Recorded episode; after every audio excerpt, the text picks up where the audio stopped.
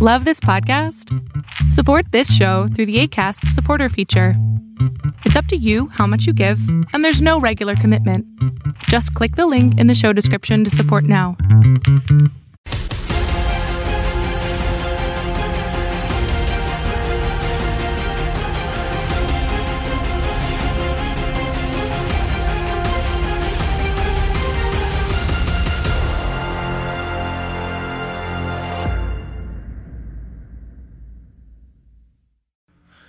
We are back for another segment of the Standing Eight Count. Joining me today, as always, Current Body is a former HBO boxing producer, and he's the current on-camera host of Ask the Experts podcast. And current busy weekend of boxing. Last week we had no boxing. That means this week we're gonna jam in four to five shows in two days. No fight bigger than Tyson Fury and Otto Wallin. It was the fight of the weekend. It was the fight that we didn't think would steal the weekend, as no one gave Otto Wallin a chance. But you watch the fight, he opens up a cut on Tyson Fury, goes on to land 127 punches in the fight. That is the most ever on a Tyson Fury, uh, landed on Tyson Fury. Now, I'll ask you, Curran, what did we learn in this fight between Tyson Fury and Otto Wallin? Dan, I think actually the question should be what did we learn about Otto Wallin? And, and the answer to that actually is that he came to win. He has a really good chin. He knows how to make the fight dirty, and he actually went for the home run in the 12th round, which is what you want to do if you are this unknown uh, opponent. So I think Otto Wallin actually made a case for himself to be a tough out and a good opponent uh, for all the top names in the heavyweight division. I think I don't think any uh, top heavyweight, Deontay Wilder, Anthony Joshua, Andy Ruiz is looking at Otto Wallin and saying, I can't wait to get a crack at that guy because he makes it tough. He makes it dirty. Uh, sometimes he makes it a little too dirty, like when he uh, rubbed the cut with his glove between rounds there on, on Tyson Fury. He tried to open up the cut more. That was that was a little bit uh, um, on the edge, and he shouldn't have done that. So to answer your question, I think we learned a lot about Otto Wallin. And what did we learn about Tyson Fury? Well, he has vulnerabilities, just like everyone else in the heavyweight division. And I think actually that's a good thing. That makes the heavyweight division more exciting. Right, that's the thing about the heavyweight division. You have four fighters at the top. Maybe you throw Wallin in there in that second tier, but you know Tyson Fury, Anthony Joshua, Deontay Wilder, Andy Ruiz, all good fighters, but all flawed in their in their ways. But there was this this notion and this belief among all boxing fans that Tyson Fury was the best heavyweight, the most sustainable heavyweight with his skill set, not being able to get hit, uh, you know, being a six foot seven guy that moves like a welterweight, uh, the, the shoulder roll and everything. But in this fight, he showed that he can get hit. Yes, the fight changed because of that cut. I mean, if this that cut didn't happen, I think Tyson Fury you know, probably would have got Wallin out of there because Wallin did seem to lose a little bit of his his steam uh, later on uh, in the fight.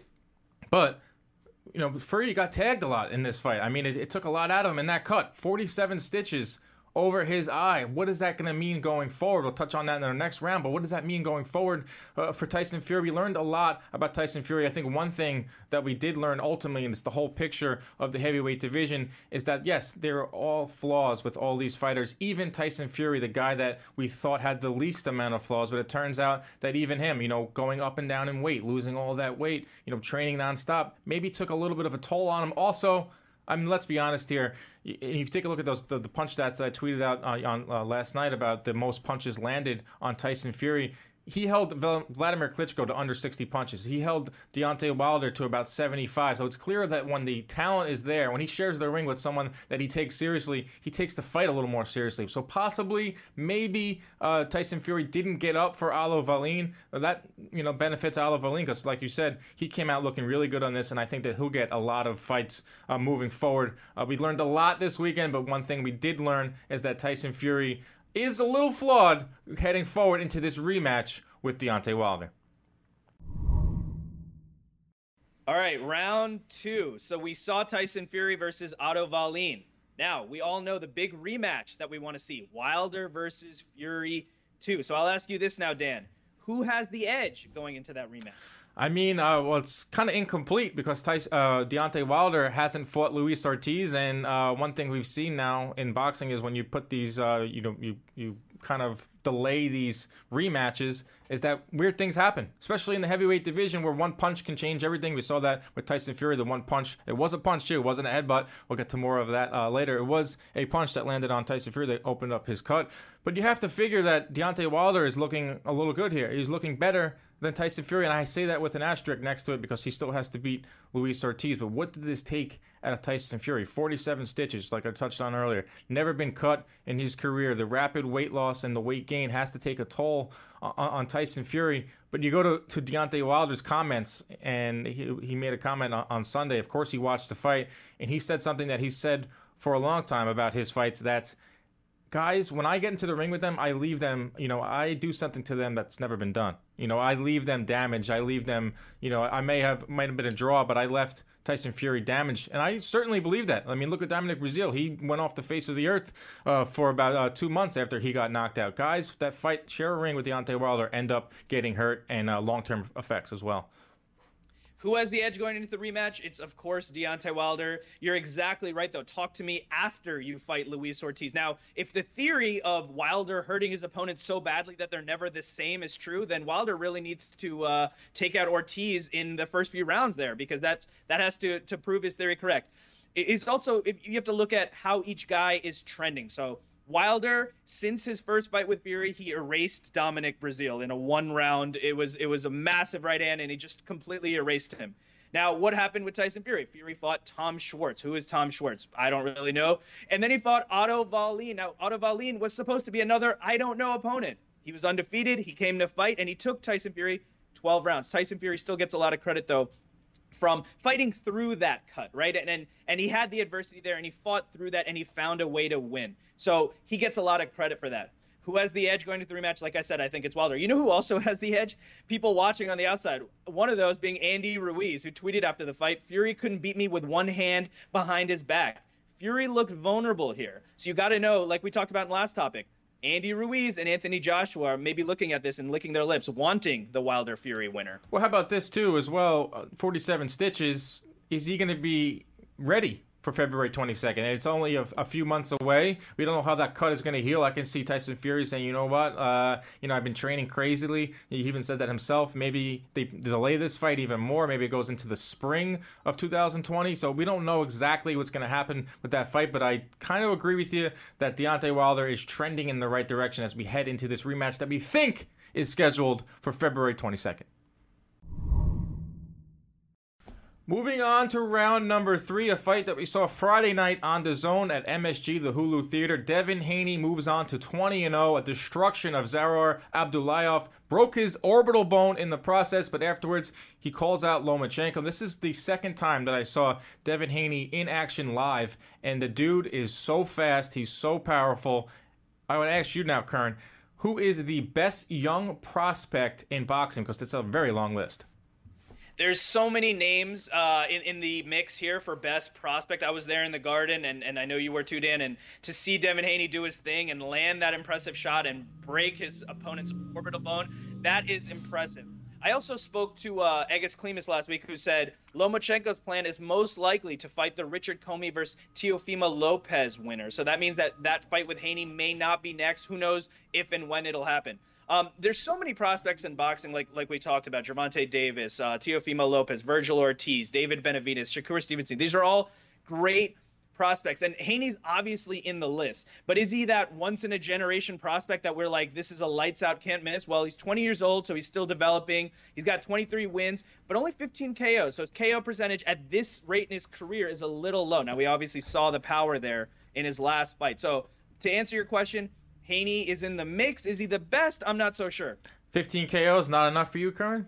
That's not enough for me. I want a higher KO percentage at this point when you're fighting lower competition. No, I, I, I, I get where you're coming from there. Yes, I have Haney at the top right now after that performance that I saw on, on Friday night. I have him up there, uh, you know, with the likes of David Benavidez. I have him up there, um, but I don't think he's up there just with uh, Teofimo. I think Teofimo's right below him. I think Shakur Stevenson right below him. But I have Haney, um, I have Virgil Ortiz, and I have David Benavidez as the three top. You can interchange them however you want, depending on who they fight. I, I like I like what Haney does though. I like that his catch and shoot. I think he has all the the, the necessary tools to be a successful guy, and I also think he's very marketable. But I do not think uh, that the Teofimos of the world, uh, Shakur Stevenson and a, uh, Tank Davis, I have also at the top as well. I mean, there's so many names that you can't even comprehend all of them.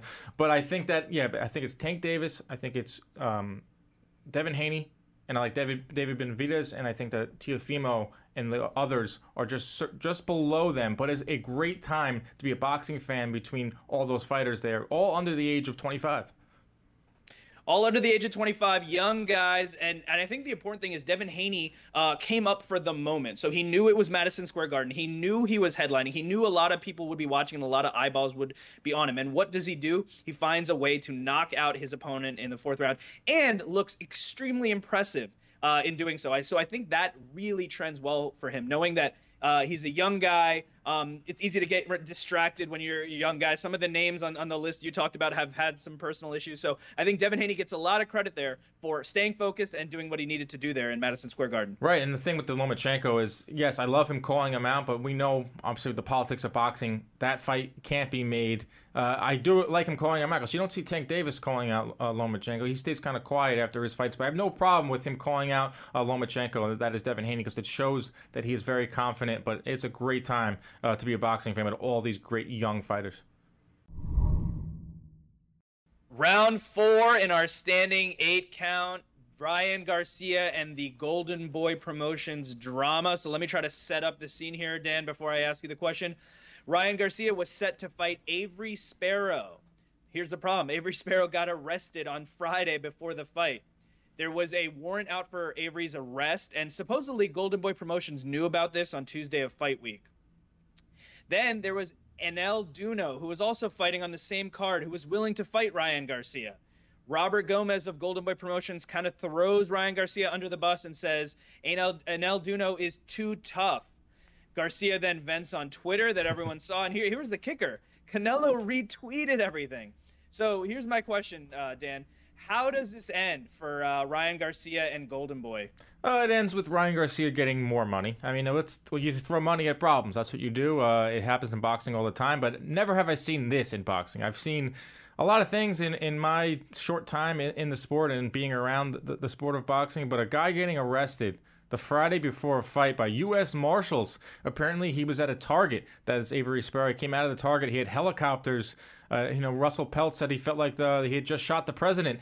Insane story, but we'll transition to what it means for Ryan Garcia and Golden Boy because that's what's most important here. Like I said, I think there'll be more money thrown Ryan Garcia's way. They're supposed to meet on Tuesday. They're going to sit down, but Ryan Garcia went off the rails on Friday on, on social media, throwing, you know, Golden Boy, uh, you know, saying that it's a pattern, saying that, uh, you know, poor leadership, you name it. I'm, I'm out fighting for peanuts because apparently he wanted to fight Duno and he was going to just ask for a little bit more money because it's a tougher test. That's really not that crazy of a claim for, for Ryan Garcia. That's when Eric Gomez flipped around and said that he's too tough.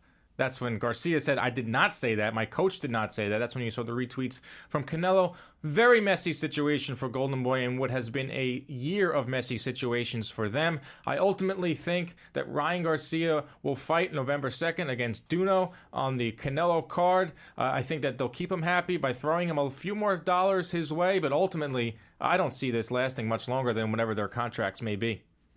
So, bottom line, this is not a good look for anyone in this situation. And uh, I actually interviewed uh, a journalist, Gabe Oppenheim, uh, a few weeks back, and he said Golden Boy Promotions is actually losing money on all their fighters except for Canelo. So, why is that significant here? Well, Canelo is obviously supporting Ryan Garcia, retweeting everything he's saying. It's his younger brother. He says it. It's like his yeah, it's like his younger brother. So he's basically saying, "Hey, you have a beef with Golden Boy Promotions. I also have a beef with Golden Boy Promotions, Canelo that is. And why does Canelo have a beef? Well, he wanted this Kovalev fight. It took a little while to make. It wasn't done for Mexican Independence Day, so we all got lucky enough to see uh, Tyson Fury in uh, all Mexican attire. Right. I don't see how they could stay together after something like this. Like you said, maybe they'll do another fight or two, maybe they'll run out the contract, but I see Ryan Garcia splitting up from Golden Boy Promotions. It's it's really hard to to overcome something like this when you're airing your dirty laundry in such a public light. Maybe one day we will see Canelo Promotions with Ryan Garcia as his main pupil. Interesting topic, a fluid situation, and always we'll have it covered here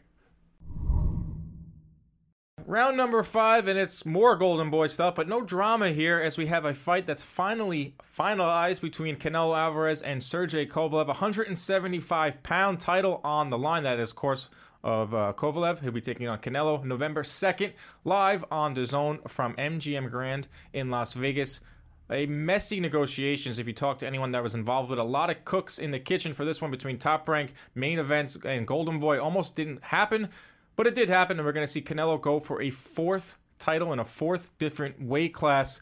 Current my question for you is this the right choice for canelo? Did he bite off more than he can chew with an aging kovalev but still very game I actually think Canelo is definitely biting off more than he can chew. Now, okay. I, am not saying Kovalev's definitely going to win the fight, but I think it's going to be a much tougher fight than Canelo Alvarez realizes, and I'm going to tell you why. I think uh, I think we're we're kind of um, underrating uh, Kovalev here because if you look at his losses, so the Andre Ward fights, right? Those were really close fights. It could have gone either way, especially the second one. Was it a low blow? Was it not? It was probably a little bit of both.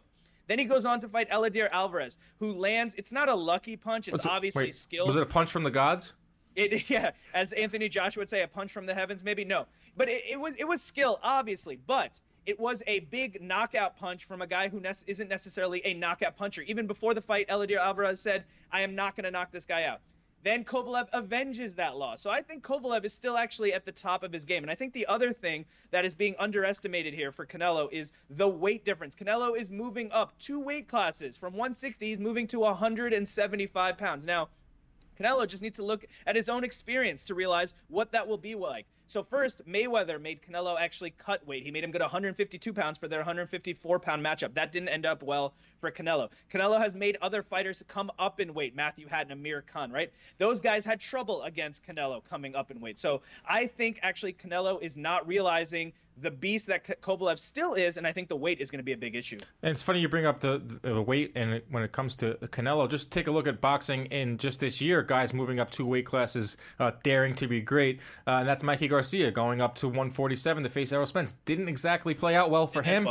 I don't think that's necessarily the case with, with Canelo. I do think he'll win this fight. I, I, agree with you with some of your points you made about Kovalev. I don't think that he's the beast that he once was, knocking everyone out. I think he's more of a finesse fighter now, and a lot of that has to do with his uh, uh, partnership with Buddy McGirt. He's now more of a jab. I mean, look, he knocked out Anthony Yarde with a jab, and, uh, and that was a really tough fight. And it's also on on short notice, sort of say uh, for Kovalev in this fight. He fought uh, just last month. He's a quick turnaround that can be good. We saw it good with Andy Ruiz, or it could be bad for an, an aging fighter. But I do think that Canelo picks and chooses his fights, uh, you know, very closely. You interviewed Eric Kelly last week. He said that his uh, Canelo's career has been very orchestrated. This is another highly orchestrated fight because there were a lot of other champions at 175 pounds that Canelo could have picked. Some under the zone banner, uh, Dimitri Bivol. I mean, you can go down the list, but he chose Kovalev for a reason. He sees some holes in, in his game. He thinks he, need, he can exploit them. I think it's going to be a tougher match uh, than a lot of people are, are, are, expecting, but I ultimately think uh, that Canelo will come out on top, mostly uh, with body work. Round six here in our standing eight count. Mikey Garcia is electing to sit out the rest of 2019. He's eyeing Manny Pacquiao. He hasn't. Uh, Mikey Garcia has not made a decision on his future. We know that there's offers from Top Rank, Matchroom, PBC. Everyone wants Mikey Garcia. Dan, what makes the most sense for Mikey Garcia in his career right now?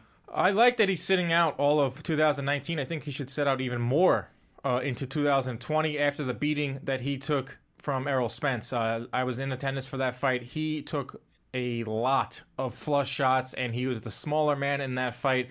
And when I saw that he was talking about coming back at the end of this year, I thought that was a mistake. Uh, this is a guy that is a businessman first, it feels like, uh, more than ever today in, in, the age of boxing, where it seems like every fighter is a businessman first, uh, then a fighter. But no one fields more offers than Mikey Garcia. No one ponders their career more than Mikey Garcia. But listen, if he is got word that Manny Pacquiao is willing to fight him, and there's an audience for it.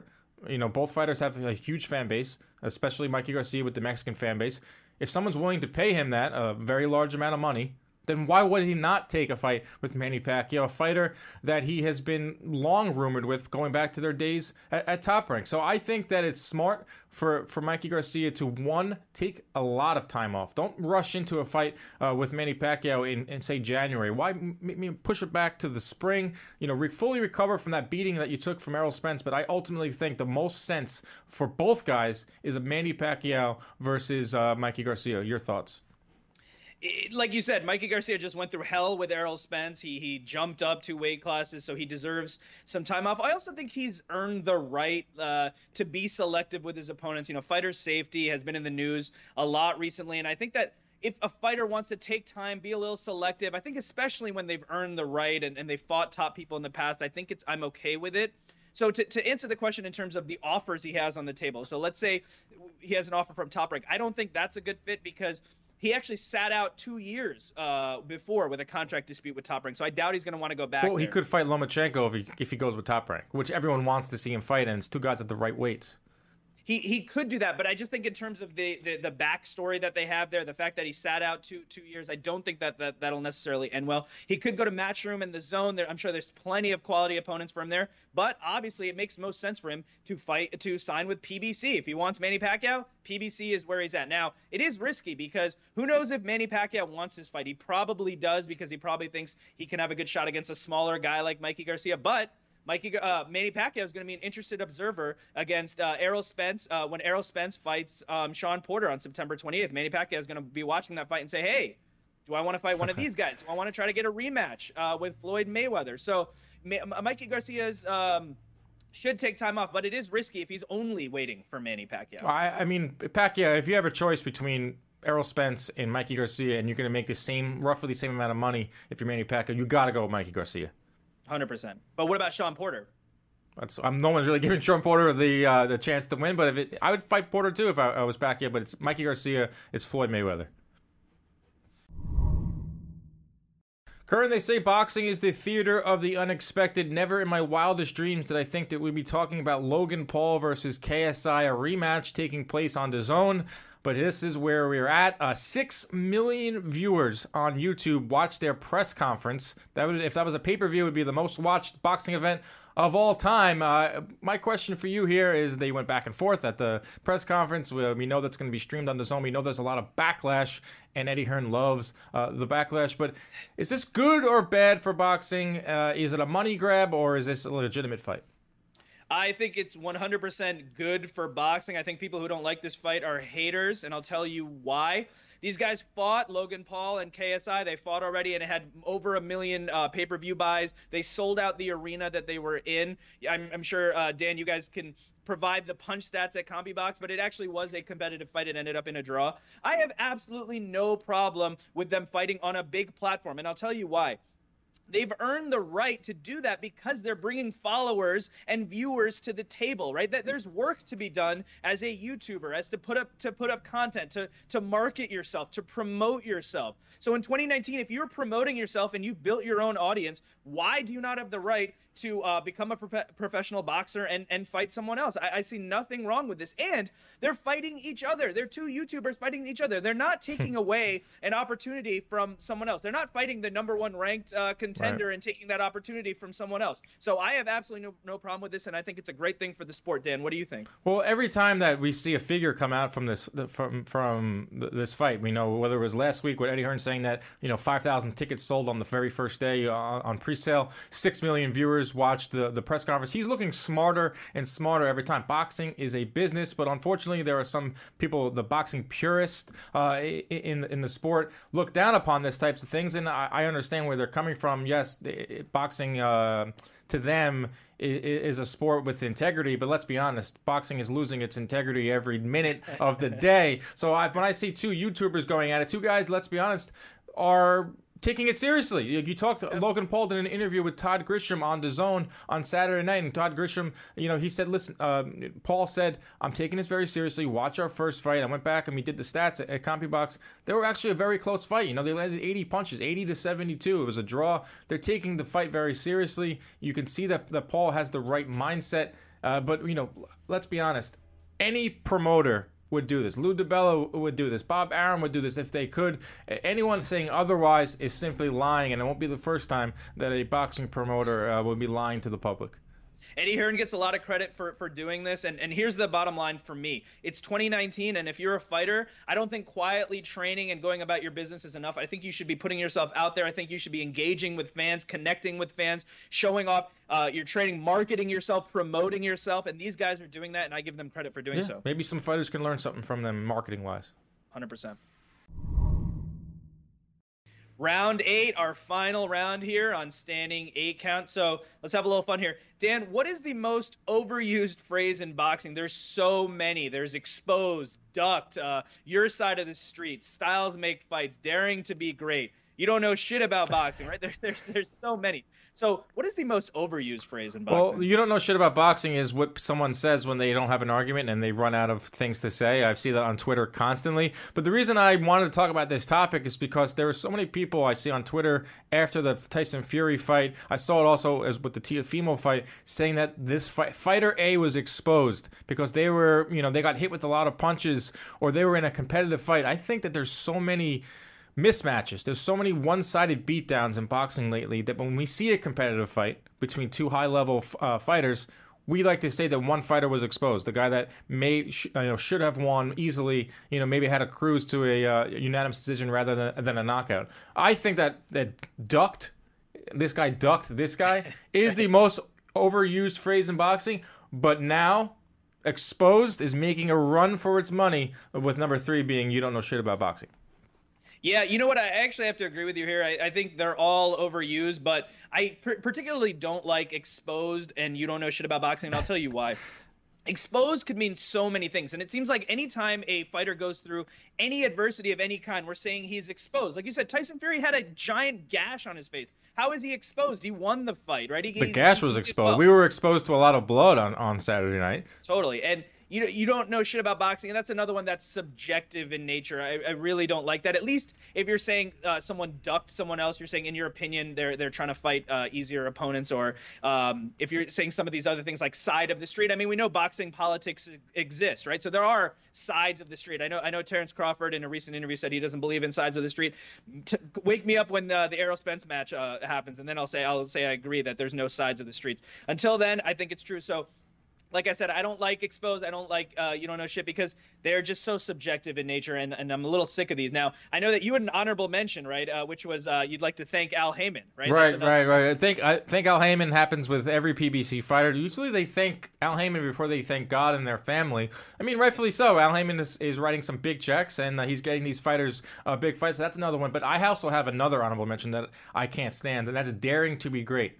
Daring to be great means I'm going to make a mistake. I'm making a poor decision with my career, and I'm going to dare to be great, aka Mikey Garcia, and go up to 147 to fight else. That's not daring to be great. That's me. I want to chase the money, and you know, that's fine. But daring to be great also needs to be retired from the boxing lexicon, please. I mean, I, I look at uh, our good friend Brian Campbell's uh, Twitter bio, he daring to be lot. great, right? And and I think that I think that that's awesome. I think bottom line, I think we got to find new terminology in our sport. And and to, to close this out, Dan, I, I, would say that that you've been exposed here in our debate, and, and you don't know shit about boxing.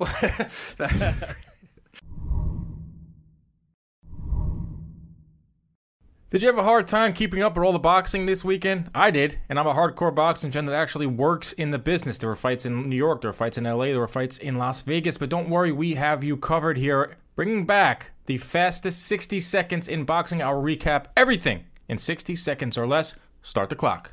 Friday afternoon, Los Angeles. Avery Sparrow is a no-show, sparking King Rye to grab the microphone and ask, "Where the hell is Sparrow?" He's in jail, Ryan. He's in jail. Fluid situation. Friday evening, New York City on the zone. Michael the Bounty Hunter wrangled up Sergey Kuzmin and captured his sixth straight win. The second bout of the night wasn't Serrano versus Hardy. It was Ryan Garcia versus Golden Boy, as the 21-year-old took to social media to trash Oscar and company after they threw him under the bus. Canelo retweets everything. Very fluid situation. Devin Haney might well be the best prospect in the sport as he carved up Abdullayev, breaking his orbital bone, he wants Loma. Friday night, we think we're getting Ryan Garcia versus Peter Petrov. Wrong. That fight is off as well. King Rye takes to social media yet again. Saturday afternoon in Los Angeles, Logan Paul KSI press conference brings in 6 million viewers. KSI insults Logan Paul's dead dog. This really happened. 11:15 on the zone. Oscar De La Hoya wonders about Terrence Crawford's Hall of Fame credentials, prompting this response from Bob Arum. Who the is he talking about? Finally, on ESPN Plus, Otto Wallin opens up a cut on a sombrero Tyson Fury,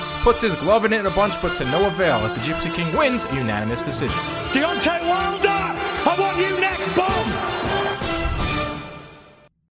Our next interview on Inside Boxing Live is brought to you by Jack Doyle's Restaurant and Bar. Jack Doyle's Restaurant and Bar located just a few steps away from Madison Square Garden and Times Square. Go into Jack Doyle's for all your entertainment needs. From happy hours to birthday parties to private events, Jack Doyle's has you covered. Once again, that's Jack Doyle's Restaurant and Bar located on 240 West 35th Street. Dan Canobbio here, Inside Boxing Live, here with the man, the myth, the legend, the president of DiBella Entertainment, Lou DiBella himself. That's me. That's what they call me. Friends with this guy's dad for 30 years. I've known him since he was a toddler. He was wearing Pampers when I met him. I don't even know if they invented Pampers back then. Actually, I think they did. But go ahead. Back way back in the '80s, but Lou, you're impeccably dressed today. Hey, I got my, my, my hand painted TVKO, became HBO pay per view, then became extinct. Right. Wearing a very cool hand painted tie. Obviously, the boxing world is constantly transitioning. You talk about TKO to HBO. Now everything is streaming, and that's why I want to talk to you now. Is mm-hmm. the streaming world? UFC Fight Pass getting heavily involved in in the world of boxing and Broadway boxing as well, which is your Look, I- your thing. I love the fact that, that UFC is getting involved in boxing. I love the fact that Fight Pass is embracing particularly grassroots boxing. Shows from myself, from Roy Jones Company, from Kenny Casey's Murphy's Boxing and and and the Boston area, and other promoters that are doing regional, uh, because it's small grassroots kind of shows. Because it's those shows that develop the stars. It's those shows that keep boxing healthy in cities and neighborhoods and, and hometowns, and um, and I think it's a great way for UFC to get their feet wet in boxing by putting more content on UFC Fight Pass, and I'm thrilled that that Broadway boxing has found a home on UFC Fight Pass. Now, some of the big signings for, for DiBella Entertainment. It's been a great couple of months for DiBella Entertainment from the top down to the bottom. Obviously, Sergey Derevyanchenko fighting Triple G, 5th, Tevin on Farmer, DAZN. right? Tevin Farmer. Sergey getting a shot. Uh, Tevin Farmer will come back late fall. Um, you know, a lot of my fighters having are getting chances and opportunities. Heather Hardy and, and Amanda Serrano um, this weekend in the Garden. A lot, a lot of stuff happening. I've also signed some additional, you know, fighters, some very high quality fighters. Joe Ward, prob- probably the best, you know, male fighter to come out of Ireland in a generation A lot of buzz around Joe Ward. tremendous amateur, tremendous fighter. Looks the part, looks like a movie star, well spoken kid, good kid, um, explosive kind of power, really, really, really high boxing intellect. I think he has all the makings of a world champion. I'm thrilled that he's going to be working with uh, DiBella Entertainment and Murphy's Boxing. Ken Casey and I will be co promoting Joe Ward. I'm excited about that, and I think his career is going to explode. And he will be on the Triple G um, Derevyanchenko stream on DAZN on October 5th. How about Victor Padilla? He's a fighter that I got to see firsthand back in Monroeville at uh, two shows ago on Broadway Boxing. Puerto Rican star. little I think I think he has the, the, the capability to be the next Puerto Rican star. He's a beast. Victor Padilla is a superstar in the making. He is a beast. He'll be in the main event on October 4th of Russell Peltz's 50th anniversary show. Russell loves this kid, has identified this kid as what Russell thinks is maybe the top young prospect in all of boxing.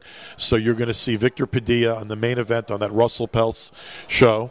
And, um, and uh, Victor was with Top Rank. He was a real young kid. He signed as like a teenager, and then he disappeared for a couple of years. He really wasn't ready to turn pro. I think the kid has returned. He lost his deal with Top Rank.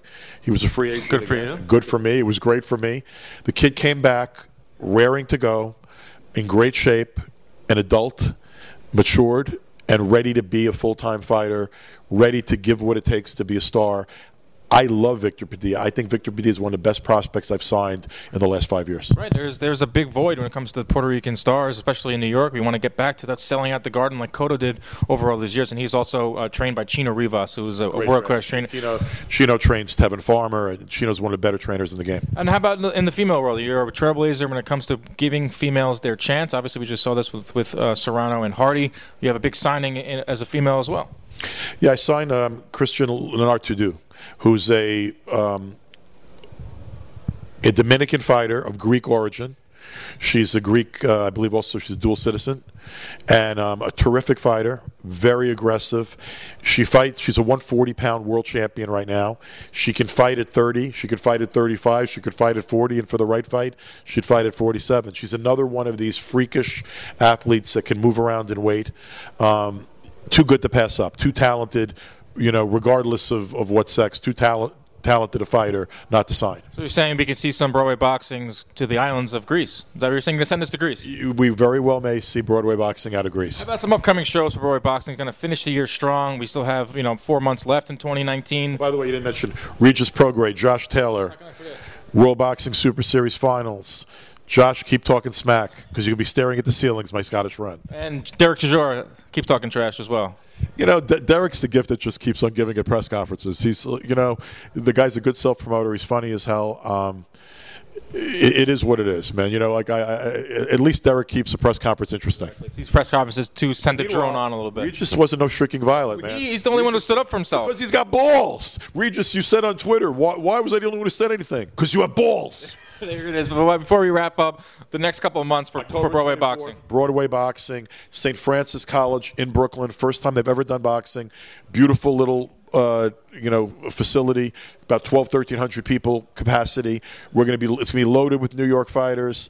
Um, Jude Franklin, Tweedy, uh, uh, Joe Williams. We're going to load that show with, and, and we're going to announce the main events next week. We're going to announce the show next week. Tickets will go on sale soon, October 24th. I'm looking toward coming back November 14th at Foxwoods with another UFC Fight Pass Broadway Boxing, and then once again in December. There it is. Lou DiBella, the head of DiBella Entertainment. A lot of exciting news in the world of streaming. UFC Fight Pass, Broadway Boxing coming together to bring you the biggest fights in the world of boxing.